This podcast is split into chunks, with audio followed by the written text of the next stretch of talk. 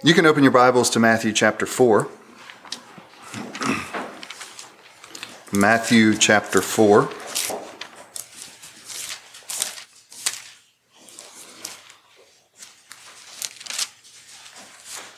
We'll start reading at verse 18, Matthew 4, verse 18, and we will read through verse 23.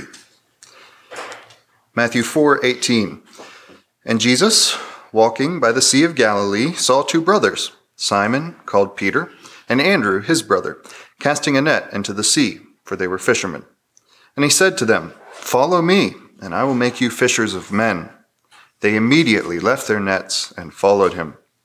Going on from there, he saw two other brothers, James, the son of Zebedee, and John, his brother, in the boat with Zebedee, their father, mending their nets. He called them, and immediately they left the boat and their father and followed him.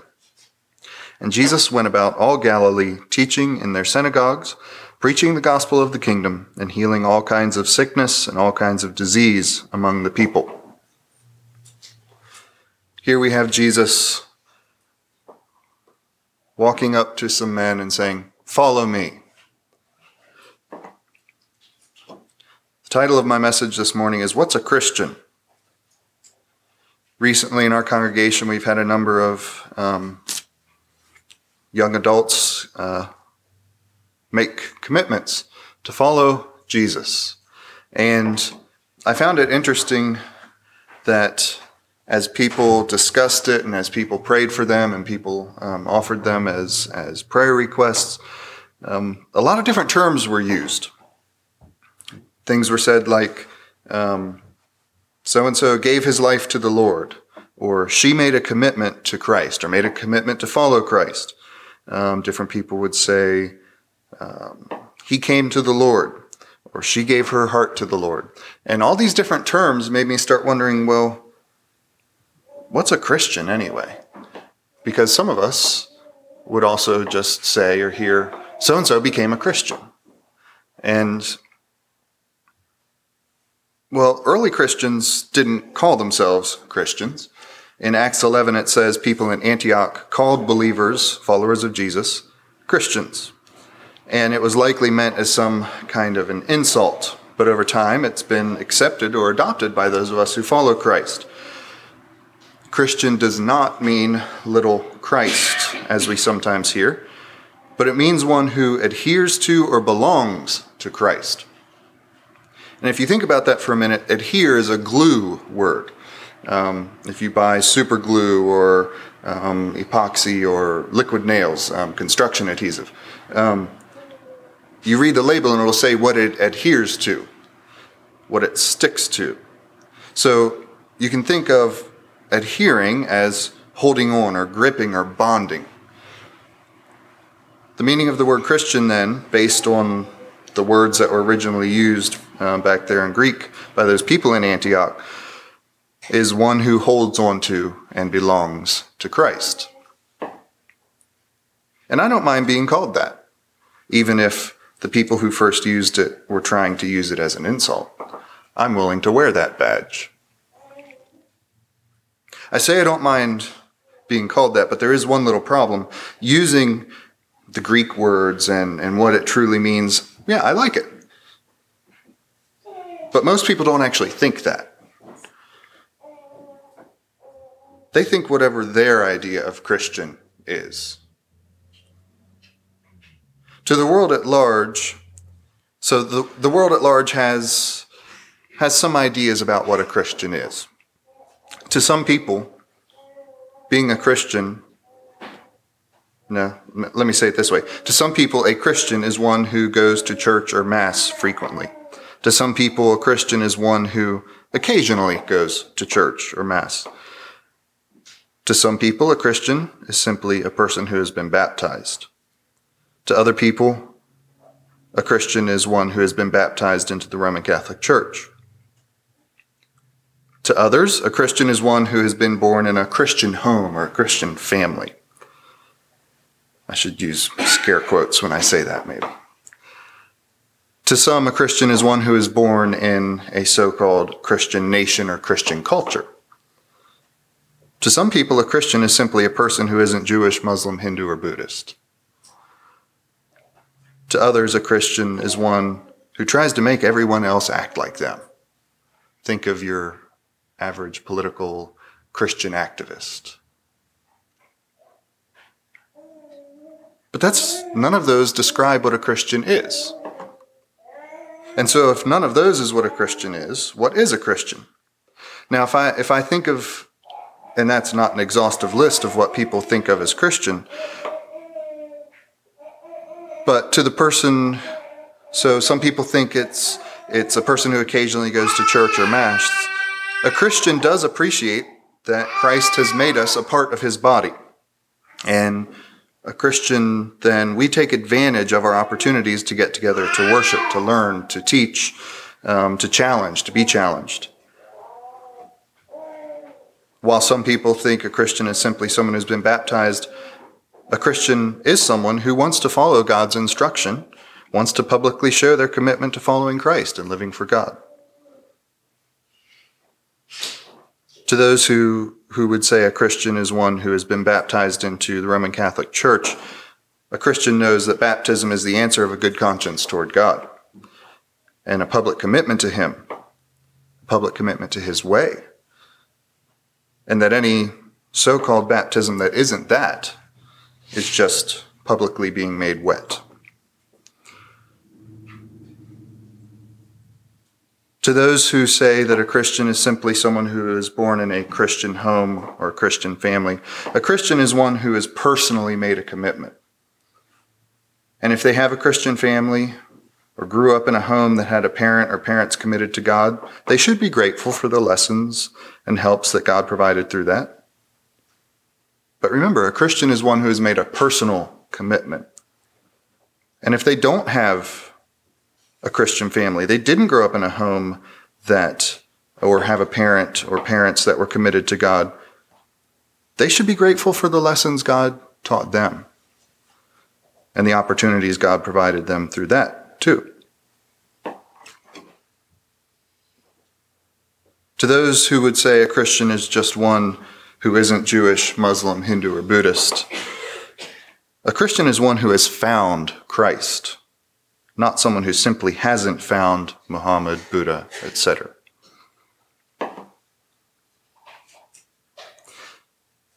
And to those who think of Christians simply as people who try to make everyone else act like them, a true Christian is one who wants everyone to meet who they have met, Jesus, and loves seeing God work in people's lives, but realizes that simply making people behave does nothing to heal their soul or address their deepest need those who have come to Jesus for healing do live a new life that they've been given. When I started looking at the usage of the word Christian, I found it interesting that there's a word in Greek that is one letter different than the Greek word for Christian. Chrestian in the Greek word is one who holds to or belongs to Christ. There's a word that would be Christian um, in English, an E instead of an I. And the word that amounts to crest would be good or moral. So a Chrestian is one who holds to being good or doing the right thing. But a Christian is one who holds to Jesus. And as I thought about that, I want to use that as a, as a little bit of a launch pad to, to go into two different ideas. One we don't come to Christ or walk in his way because we want to do the right thing. Um, if your goal is simply doing the right thing,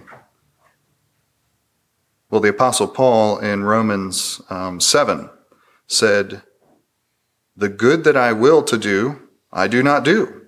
The evil I will not to do, that I practice. If your goal in life is simply to do the right thing, you will fail. If your goal is simply to be a moral, upstanding person, you're going to fall short of it. Our basic problem isn't that we can't do good or be good. Our basic problem is that we aren't good, that we are sinful. I mentioned earlier that some of us grew up with Christianity in our home and some of us didn't. I want to make it crystal clear. If if someone comes to me and we're talking and he says, um, before I committed my life to God, I was in bad shape. You know, I, um,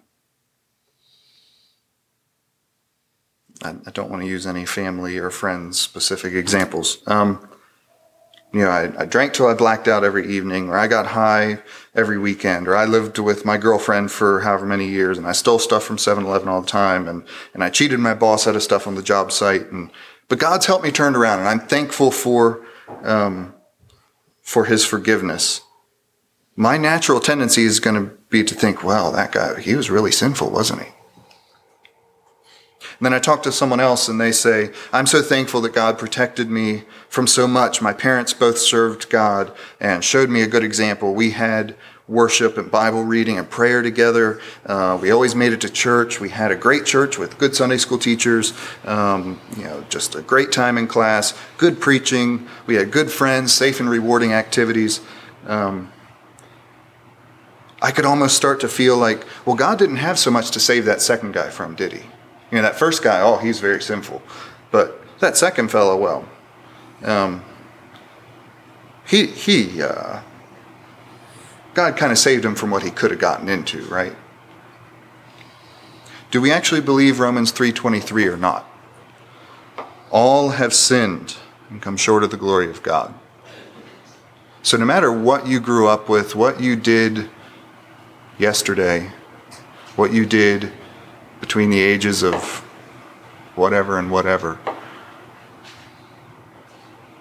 all of us share the same problem that we're sinful people and we need a Savior. And if you take comfort in the fact that, well, I grew up, you know, and I didn't do this and didn't do this and didn't do this, what good does that really do you? God's not asking, what did you not do? What didn't you do? God's asking, did you follow me? Are you going to follow me? All of us have chosen to do what we wanted when we knew God's desire and plan was for us to do what He wanted. We choose we chose to do our thing instead of His, all of us. And when someone does that, what does that make them? A sinner. James 2, verse 10 says, Whoever shall keep the whole law yet stumble in one point, he is guilty of all. I cannot rest on the fact that my mother was committed to following God, and I grew up in a house that didn't have this bad influence or didn't have that bad influence. I'm thankful for those things. But that didn't get me anywhere with God. So, first, I want us to remember, to realize that we came to, we come to Christ not because we simply want to do what is right, but because we're sinful, we're broken people lost people who need His forgiveness. We need His healing. We need His power. We need to be reconciled to God, our Creator. Each and every one of us. Not the person sitting next to you, not that person you talked to yesterday, not your cousin or brother in law that drives you crazy. You, me, each one of us. We come to God because we need Him. We need to be reconciled to God.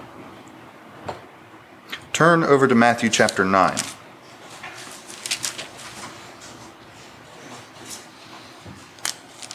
Matthew chapter 9. We'll start reading at verse 9. Matthew 9 9. As Jesus passed on from there, he saw a man named Matthew sitting at the tax office, and he said to him, Follow me. So he arose and followed him. Now it happened, as Jesus sat at the table in the house, that behold, many tax collectors and sinners came and sat down with him and his disciples. And when the Pharisees saw it, they said to his disciples, Why does your teacher eat with tax collectors and sinners? When Jesus heard that, he said to them, Those who are well have no need of a physician, but those who are sick. But go and learn what this means. I desire mercy and not sacrifice. For I did not come to call the righteous, but sinners to repentance. So whether you are or were the one who loved smoking pot on the weekend or the one who loved going to Sunday school on the weekend. Jesus is calling you to personally come and follow him. The helpless pit that that second person I described was in was just as deep and inescapable as the first man's pit. Each were in a pit that neither one could get out of, that they needed Jesus to stick the ladder down into. Neither one had any hope of dealing with their sin and separation from God except that they come to Jesus. The other idea I want to look at from comparing Christians to Christians is the person who holds to Christ has the hope and opportunity to start living a good life and more and more to do the right thing. Romans 6 4, Paul said this Therefore we were buried with him through baptism into death, just as Christ was raised from the dead by the glory of the Father. Even so we also should walk in newness of life.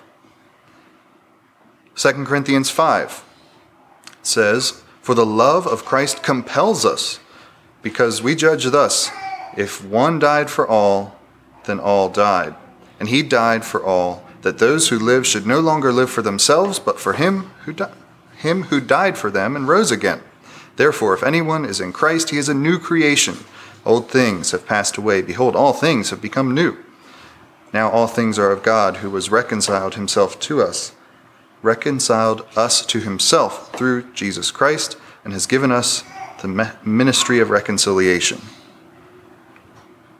Colossians 3 says this You have put off the old man with his deeds, and have put on the new man, who is renewed in knowledge according to the image of him who created him. So when you turn your life over to God, when you start following Jesus, you have been given a new life. You have, begin, you have been given a new life to live, not to put on the shelf and admire. We are new creatures. We we live it. We live that new life. We Romans 6 4, we walk in newness of life. So, yes, it's in our heads, it's in our hearts, but it gets all the way down to our feet. We started this morning in Matthew 4 with Christ calling followers.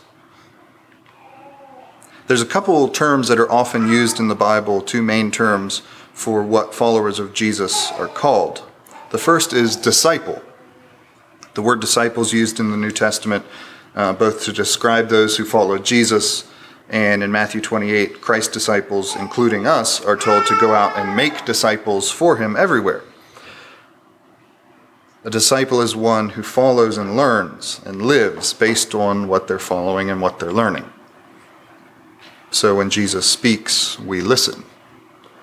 And that makes sense, right? In Matthew 28, Jesus came and spoke to them, saying, All authority has been given to me in heaven and on earth.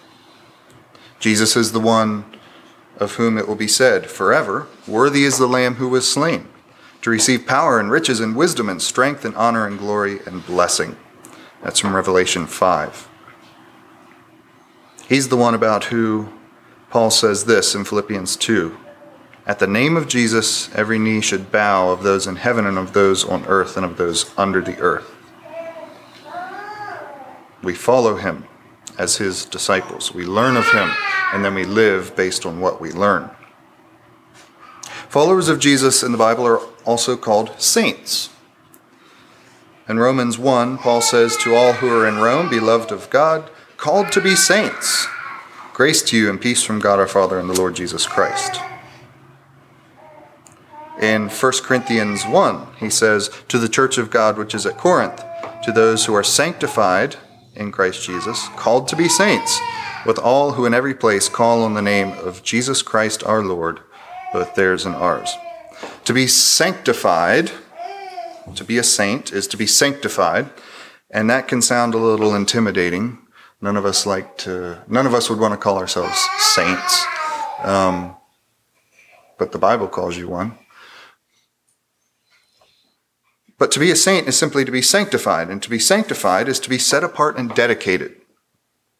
So there's, there's an aspect of purification, but it is primarily being set apart and being dedicated to God's purpose. And, and I want to think about that for a little bit. Um,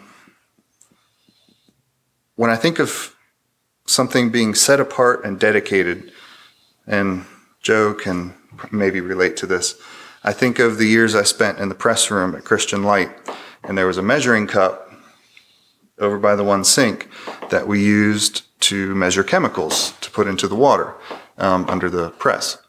And that, that vessel, this little glass measuring cup, was set apart and dedicated to a certain job.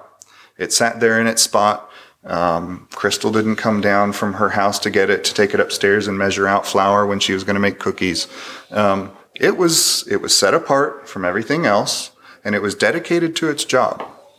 We didn't use it for other things. We used it for what it was intended. Actually, there was a lot of things down there that were dedicated to set apart and dedicated. Um, we have been set apart and dedicated to God's purposes. Do we go jumping from thing to thing, or do we stick to the job that He has given us? There are a lot of things we could look at as we consider what being a Christian entails. Um, Christians have the Holy Spirit. 1 Corinthians 3 says, well, asks the question, Do you not know that you are the temple of God? The Spirit of God dwells in you? We are temples for the Holy Spirit as Christians. Romans 8 also talks about the Spirit, says, But you are not in the flesh, but in the Spirit, if indeed the Spirit of God dwells in you. Now, if anyone does not have the Spirit of Christ, he is not his. But if the Spirit of him who raised Jesus from the dead dwells in you, he who raised Christ from the dead will also give you give life to your mortal bodies through his Spirit who dwells in you. For as many as are led by the Spirit of God, these are the sons of God. Romans 8 also talks about the Spirit helping in our weakness. Talks about, well, I'll just read the verse. Romans 8:26. Likewise the Spirit also helps in our weaknesses, for we do not know what we should pray for as we ought, but the Spirit Himself makes intercession for us with groanings which cannot be uttered. When we can't even figure out how to talk to God, the Spirit is there, speaking the deepest truth of our heart to God. And Ephesians 3 says, Now to him who is able to do exceedingly abundantly above all that we ask or think, according to the power that works in us. If the Spirit is living in us, God can do way more than we can even ask for or even have a concept of, even think of. Turn over to John chapter 3. John chapter 3, some very familiar verses.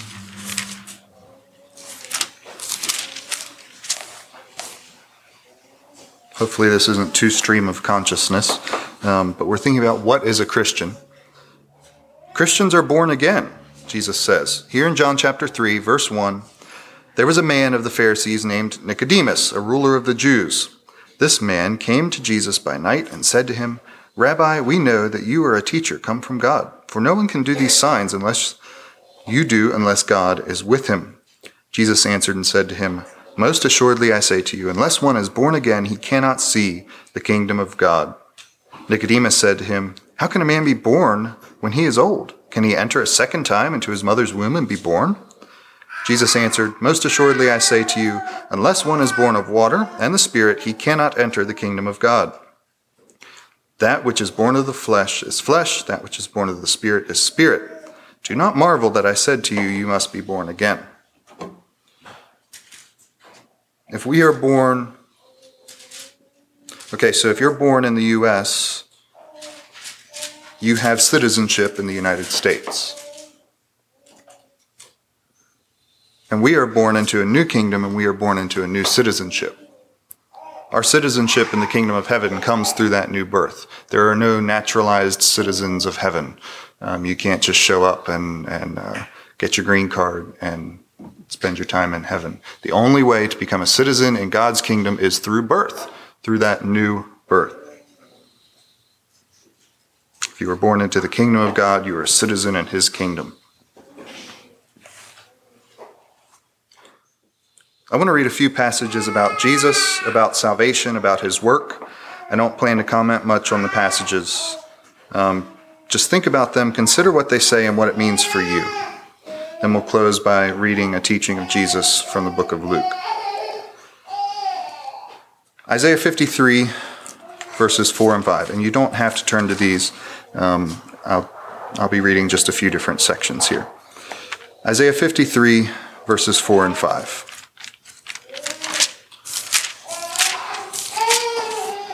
Surely he has borne our griefs and carried our sorrows. Yet we esteemed him stricken, smitten by God, and afflicted.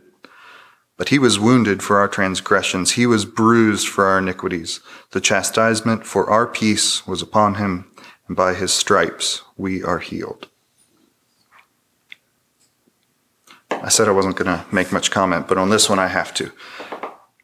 Surely he has borne our griefs and carried our sorrows. I think something we miss a lot is the aspect, how do I want to say it?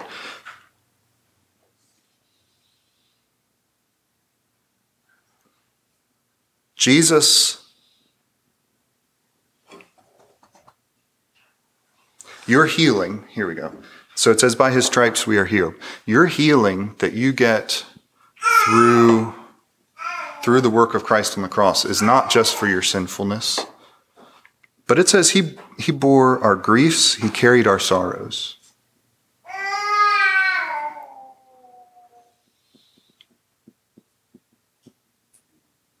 A lot of us have, have walked through some, some rough emotional um, times.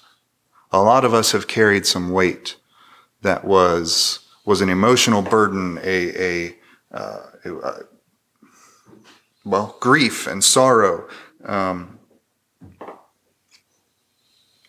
been through through black times, dark and weighty things. According to these verses, part of Christ's work on the cross was also to take those off of you too.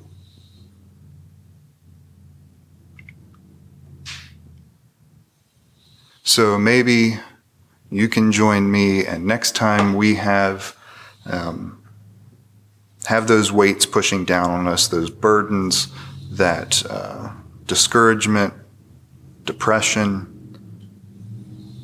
we can remember that that stuff can go to the cross too. Okay, Ephesians chapter 2.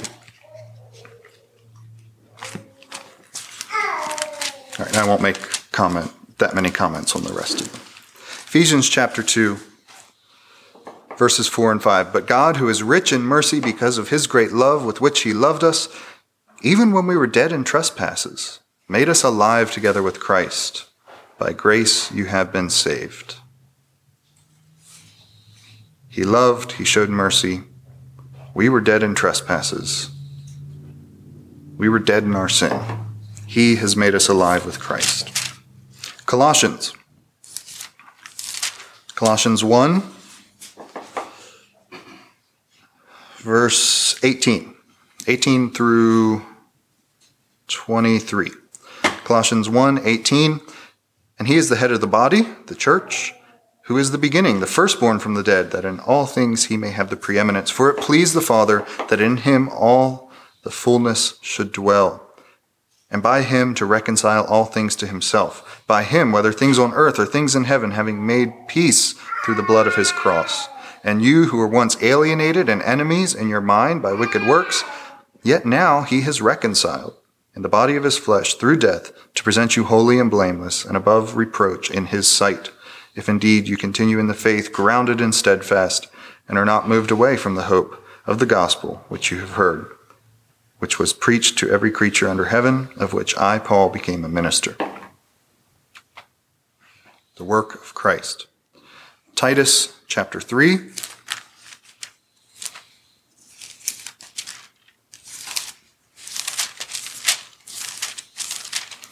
Titus chapter 3 and verse 4. No, we'll do verse 3. Titus 3, starting at verse 3 and going through 7. For we ourselves were also once foolish, disobedient, deceived, serving various lusts and pleasures, living in malice and envy, hateful and hating one another. But when the kindness And the love of God our Savior toward man appeared not by works of righteousness which we have done, but according to his mercy, he saved us through the washing of regeneration and renewing of the Holy Spirit, whom he poured out on us abundantly through Jesus Christ our Savior, that having been justified by his grace, we should become heirs according to the hope of eternal life. And we'll close by looking at Matthew, I'm sorry, Luke 14, and a teaching of Jesus there. Luke 14, starting at verse 16. Luke 14, 16, and going through verse 33. Jesus speaking, then he said to him, A certain man gave a great supper and invited many, and he sent his servant at supper time to say to those who were invited, Come, for all things are now ready. But they all, with one accord, began to make excuses. The first said to him, I have bought a piece of ground, and I must go see it. I ask you to have me excused. And another said, I have bought five yoke of oxen, and am going to test them. I ask you to have me excused. Still another said, I have married a wife and therefore I cannot come. So that servant came and reported these things to his master. Then the master of the house, being angry, said to his servant, Go out quickly into the streets and lanes of the city, and bring in here the poor and the maimed and the lame and the blind. And the servant said, Master, it is done as you commanded, and still there is room. Then the master said to the servant, Go out into the highways and hedges, and compel them to come in, that my house may be filled. For I say to you that none of those men who were invited shall taste my supper. Now great multitudes went with him, and he turned and said to them, If anyone comes to me and does not hate his father and mother, wife and children, brothers and sisters, yes, and his own life also, he cannot be my disciple. And whoever does not bear his cross and come after me cannot be my disciple. For which of you, intending to build a tower, does not sit down first and count the cost, whether he has enough to finish it? lest after he has laid the foundation and is not able to finish, all who see it begin to mock him, saying, This man is began to build and was not able to finish. Or what king, going to make war against another king, does not sit down first and consider whether he is able with ten thousand to meet him who comes against him with twenty thousand? Or else, while the other is still a great way off, he sends a delegation and asks conditions of peace. So likewise, whoever of you does not forsake all that he has cannot be my disciple.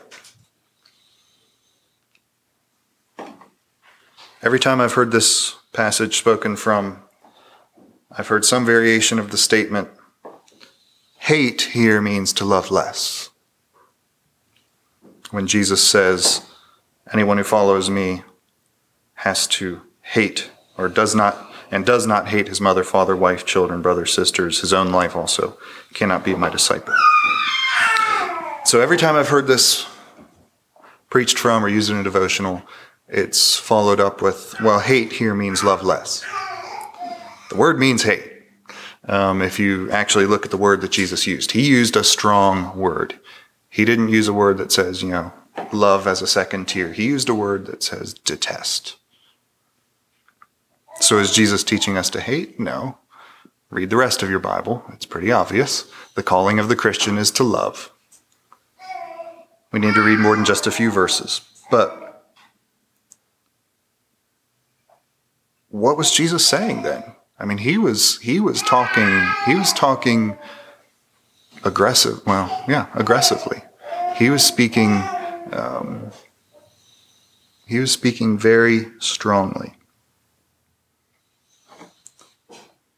But the, the simple the simple lesson that we have to walk away with is Jesus is teaching us that anything that pulls us away from him should be disgusting to us.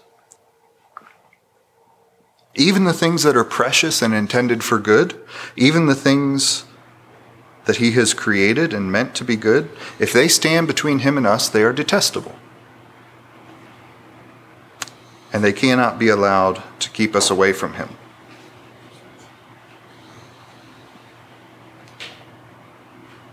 So, no, I love my family. But they can't take a place between me and God.